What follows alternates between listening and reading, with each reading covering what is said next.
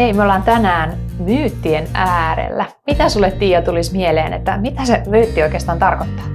Niin, en tiedä mikä Wikipedian määritelmä on, mutta itsellä tulee kyllä mieleen, että se on joku tällainen uskomus, joka on jostain lähtenyt ja se on laaja, laajalti levinnyt, että se on alettu pitää totena ja siihen on niin kuin lähetty uskomaan vahvasti, niin vahvasti, että ei sitä ehkä enää sitten kyseenalaisteta. Tällainen tuli ei. ekana mieleen. Totta, ja ehkä vielä itselle tulee jatkoajatus, että olisiko se vähän sellainen, että sitä alkuperää on vähän vaikea tarkistaa, että mistä se myytti oikeastaan lähtöisin. Mm. Tervetuloa kuuntelemaan Rastori-instituutin Kauhalla päähän podcastia. Tämän podcast-sarjan tavoitteena on oppia ymmärtämään sitä, mitä aikuisten oppiminen on ja millä tavoin aikuinen voi omaa oppimistaan tukea. Tervetuloa Kauhalla päähän podcastin pariin ja täällä studiossa jälleen Tiia ja Susanna juttelee ja myyteistä puhutaan tällä kertaa. Me ollaan jo kerran aikaisemminkin murrettu myyttejä ja jatketaan samalla hyvällä linjalla. Eli meillä on kolme oppimiseen liittyvää myyttiä, mitä tässä käsitellään. Katsotaan, tuleeko ne siinä kumotuksi ja murretuksi. Ja ihan ensimmäinen myytti näistä kolmesta olisi tällainen kuin lahjattomat harjoittelee. Eli haetaan tällä sitä, että, että jos sä oot hyvä jossain asiassa, niin ethän sä mitään harjoitusta kaipaa. Ja mitä tota, sulle Tia tulee tästä mieleen tästä väitteestä?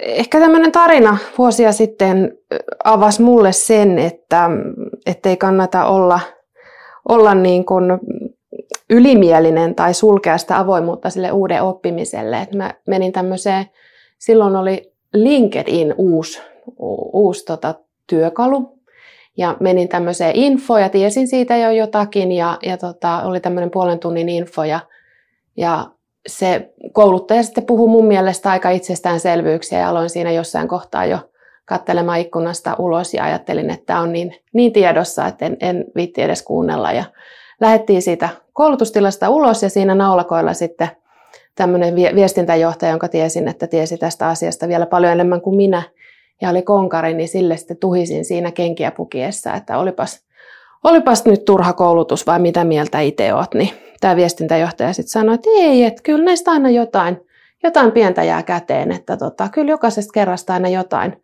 jotain uutta oppii. Ja, ja tota, kyllä mä sitä sitten kotimatkalla mietin, että ehkä siinä lopussa tosiaan tuli vähän, olisi tullut mullekin jotain uutta, jos en mä olisi ottanut sitä semmoista ylimielisyyden asennetta siihen, että tämä on tiedossa ja mun ei tarvi enää tästä asiasta mitään uutta oppia. Et ehkä semmoinen lahjattomat harjoittelee, että koin siinä kohtaa tietäväni jo kaikesta kaiken, mutta Toihan oli sulle todella loistava oppimiskokemus, että tuota varmaan ei tapahdu enää uudestaan. Tulee mieleen, hei, että äh, aika usein me saatetaan oppimistilanteessa olla vähän silleen, että mä tiedän tämän jutun jo ja olen, tässä, tämän olen kuullut jo aikaisemminkin ja ei tämä nyt mitään uutta mulle voi tuoda ja sitten saatetaan ne korvatkin sulkea, sulkea siltä uudelta opilta.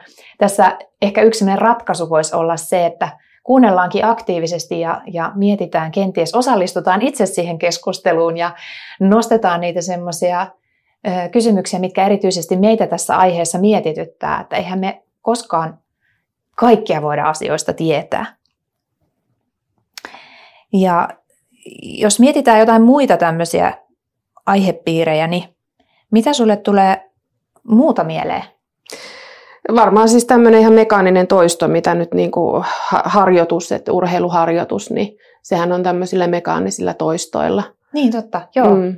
Tuo on hyvä nosto tuo urheilumaailma. Tähän me, me tiedetään, että kun huippua tasolla varsinkin urheillaan, niin siellähän tosi paljon harjoitellaan. Monta kertaa päivässä ja tehdään niitä toistoja aivan valtavasti. Mulle tulee mieleen yksi mun kaveri, joka sanoi, että Joo, hän on itse asiassa huomannut tämän ilmiön tuolla kilpatanssissa, että, että siellä kaikista parhaat tanssijat kaikista koviten harjoittelee nimenomaan niitä ihan perus perusasioita, perusaskelia. Että tässä voisi ajatella ikään kuin tämän myytin osalta lahjattomat harjoittelee, että lahjakkuus kyllä tukee sitä oppimista, että se on ihan varmasti näin, mutta ei itsessään takaa sitä, että kyllä lahjakkaidenkin pitää harjoitella kovasti. Ja mitä korkeammalle sinne huipulle halutaan, niin sitä paremmin meidän pitää malttaa harjoitella. Ja oikeastaan voitaisiin tästä myytistä kääntää se ajattelu siihen, että sen sijaan, että lahjattomat harjoittelee, niin ajateltaisiin, että harjoitus tekee mestarin, mikä on tämmöinen tyypillinen sananlasku. Ja mestarihan harjoittelee aina. Toi on hyvä. No miten sitten tämmöinen myytti? Luontainen oppimistyylimme ohjaa oppimistamme.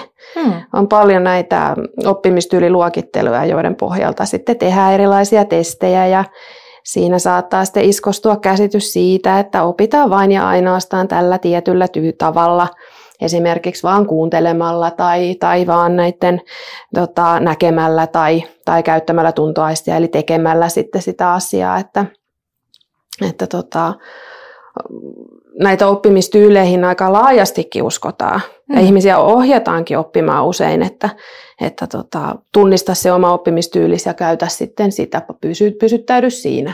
Mitäs mm. mieltä sä oot tästä? No mä oon vähän kahtaalaista mieltä. Mä oon toisaalta sitä mieltä, että se on ihan hyvä tutkiskella itseä ja pohdiskella, että no miten mä oikein opin. Mutta sitten taas toisaalta uudemmat tutkimuksethan kumoaa tätä ajattelua, että emme opittaisi parhaiten jollain tietyllä tyylillä – nyt vaikka puhuit näistä eri aisti, aisteista, niin puhutaan visuaalisista oppijoista tai auditiivisista oppijoista tai kinesteettisistä oppijoista, näin niin kuin esimerkkinä. Niin kyllähän äh, sitten kun on tehty tämmöisiä ihan kliinisiä tutkimuksia siitä, että oppiiko nämä ihmiset oikeasti, saako ne parempia oppimistuloksia, kun he oppii vaan esimerkiksi just sillä tietyllä aistikanavalla äh, tai sille suunniteltujen tekniikoiden avulla, niin ei. Kyllähän nämä ihmiset sitten itse ehkä tietämättään sitä oppii myös niillä muilla aisteillaan ja muilla, muilla tavoilla kuin sillä, mikä ehkä olisi itselle se ominaisin. Eli tämä onkin mielenkiintoinen näkökulma, kun me ollaan pitkään nojattu näihin oppimistyyleihin ja niiden kautta mietitty sitä omaa tyyliä, että, että me vähän niin kuin vahingossa tiedostamatta me käytetään myös niitä muita tyylejä ja opitaan ihan yhtä lailla niidenkin kautta.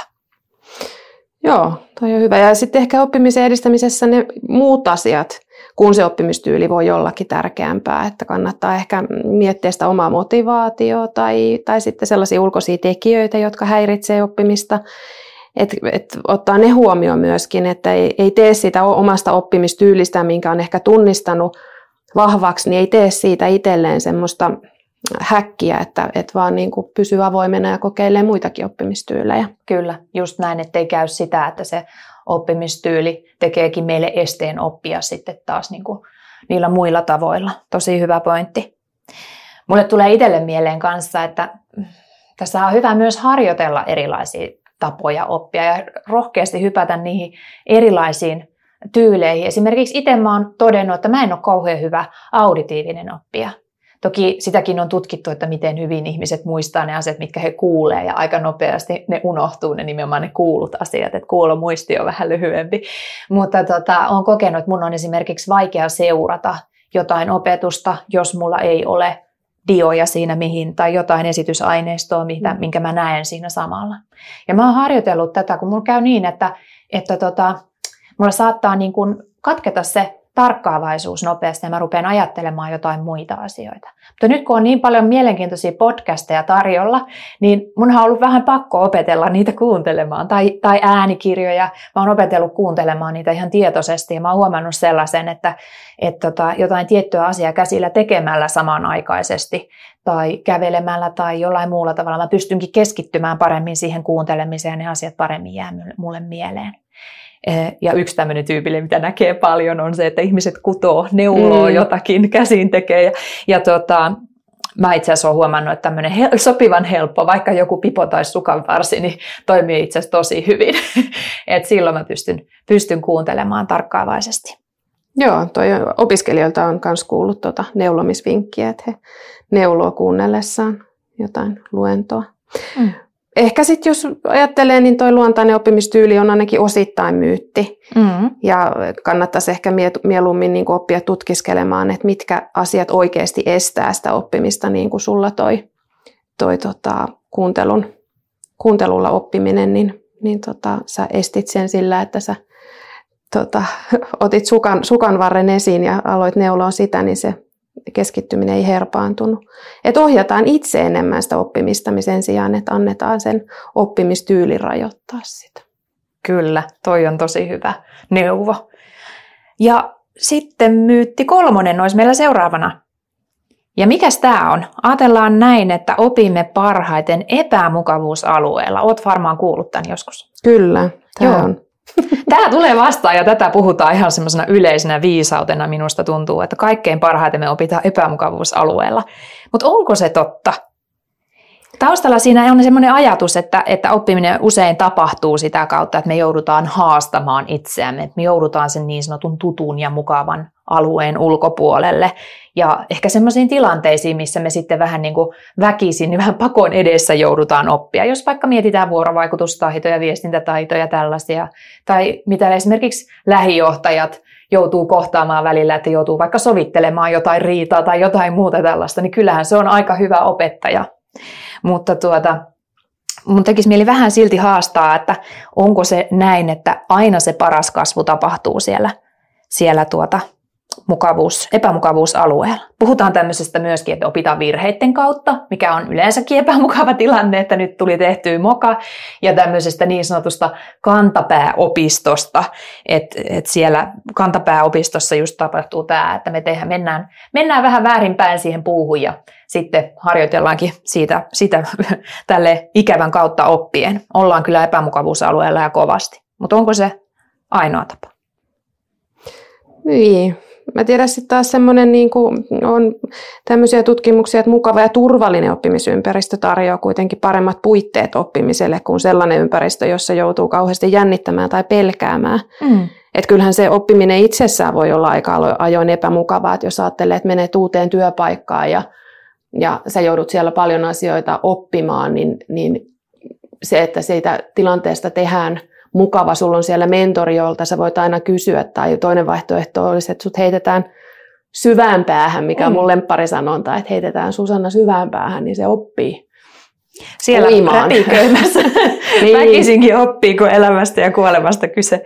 Siperia opettaa. Et ehkä se, eh, sitä oppimista voi tapahtua myöskin niin kuin, niin kuin mukavassa ympäristössä, ja eikä se tapahdu yhtään huonommin, että päinvastoin, että siitä jää, saattaakin jäädä jäädä sitten semmoinen siemen, joka poikii myöhemmin siitä ja mukava kokemus, vaikka siinä itsessään saattaa tulla niitä epämukavia tunteita, kun tuntuu, että ei ymmärrä jotain, mutta mm. mukava kokemus muuten. Kyllä, ja tässä tulee mieleen, että semmoinen suunnitelmallinen oppiminen, niin sehän voi tarkoittaa sitä, että tehdään semmoisia tiettyjä toimenpiteitä, mitkä tekee siitä oppimistilanteesta, vaikkakin siinä ollaan autenttisessa tilanteessa, eli semmoisessa aidossa vaikka nyt tässä perehdytyksessä, niin kuin aidossa tilanteessa oppimassa, niin se voisikin tapahtua vaikka sillä tavalla, että siinä olisi joku kokeneempi kollega mukana tukemassa tai eh, muuten mm. se epämukavuusalue siitä vähän laimenisi. Joo. Mulle tulee tästä epämukavuusalueella oppimisesta työelämässä mieleen semmoinen esimerkki, tai miksei tämä opiskeluihinkin liity ihan semmoinen todella hyvä opettavainen tilanne on se, kun me saadaan palautetta joko joltain kollegalta tai esihenkilöltä tai meidän opettajalta tai keltä tahansa, niin sehän usein, varsinkin jos se palaute on sellaista korjaavaa, että huomataan joku, pongataan joku vaikka virhe, minkä mä oon tehnyt ja sitten, sitten siitä annetaan palautetta, niin eihän se aina mukavaa ole. Se ei ole mukavaa, vaikka se on tosi opettavaista.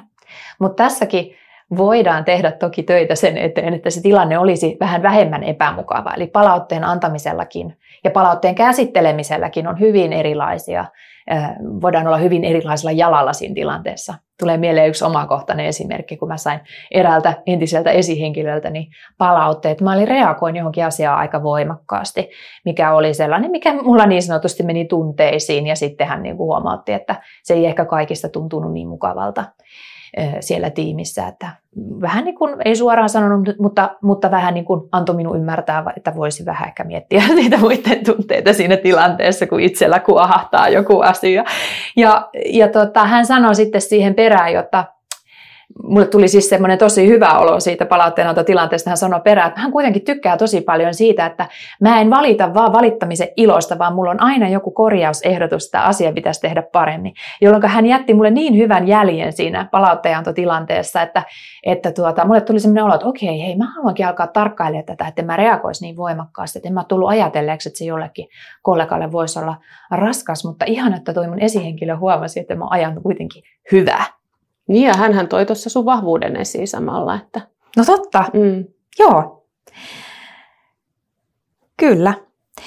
Eli voitaisiko me tästä niin ajatella, että me opitaan jatkuvasti uutta. Me ei ehkä edes niin huomata sitä uutta, mitä me opitaan, mutta sitten kun me opitaan siellä epämukavuusalueella, niin se voi olla se tilanne niin epämukava, että, että me muistetaan se siitä niin hyvin, että me opittiin tässä, kun tämä tilanne, tilanne jäi mieleen mm. siinä epämukavuudessa. Että ei niin, että me opitaan siellä paremmin, vaan että, että tota, se tilanne jäi mieleen just sen epämukavuutensa takia. Joo. Että jos vaikka mietitään luokassa ja jossain ryhmässä, niin se psykologinen turvallisuus, mikä siellä on, eli semmoinen tunnetila, että me uskalletaan tässä olla omia itseämme ja jakaa omia ajatuksiamme, niin sehän on paras ympäristö oppimiselle. Siinä tulee oikeasti kuunnelluksi myös, mitä ne muut sanoo.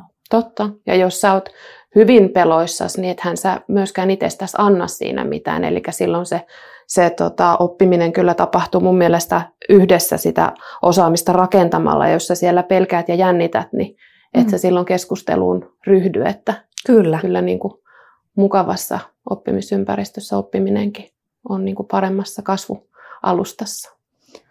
Tulisiko meillä tämmöiden osalta semmoinen lopputulos, että on ihan totta, että me varmasti opitaan uutta silloin, kun me lähdetään haastamaan sitä omaa mukavuusaluetta. Me lähdetään kokeilemaan vähän uutta ja se aina kun tehdään ensimmäisen kerran jotain, niin eihän se välttämättä se kaikkein mukavin tilanne ole. Mutta on, ja sekin on ihan totta, että oppiminen välillä ei ole mukavaa, että joutuu käydä sen kantapääopiston kautta, koska oppimiseen liittyy myös niitä virheitä. Ja kuitenkin se, että miten se oppiminen tapahtuu, tapahtuuko se aina sen epämukavan kautta, niin sitä sen sijaan me haluttaisiin vähän haastaa, että ei se varmaankaan näin kyllä ole. Me opitaan tosi paljon tilanteessa, missä ne oppimisen ympäristötekijät ja se oppimisen ympäristö ylipäätään on oikeasti tosi mukava. Joo, hyvin sanottu. Tässä oli meidän myytit tällä kertaa, eli, eli näitä kolmea myyttiä tässä kumottiin. Ollaan sitä mieltä, että lahjattomat, lahjattomat harjoittelee, mutta myös lahjakkaat harjoittelee mm. ja harjoittelu pitää oikeasti panostaa, jotta pääsee, pääsee hyväksi mestariksi siinä asiassa tai edes ylipäätään sen asian oppii. Ja sitten meidän pitää tuota luontaista oppimistyyliä ö, pyrkiä toki huomioimaan siinä oppimisessa, mutta ei sillä tavalla, että se johtaisi meidän oppimista, vaan haastetaan sitä ihan tietoisesti ja, ja ohjataan itse oppimistamme. Puretaan kenties niitä muita esteitä, mitä meillä oppimisen tielle voisi tulla. Ja sitten me opitaan epämukavuusalueella, mutta me opitaan myös siellä mukavuusalueella ja siellä positiivisessa oppimisympäristössä. Joo. Kiitos. Kiitos.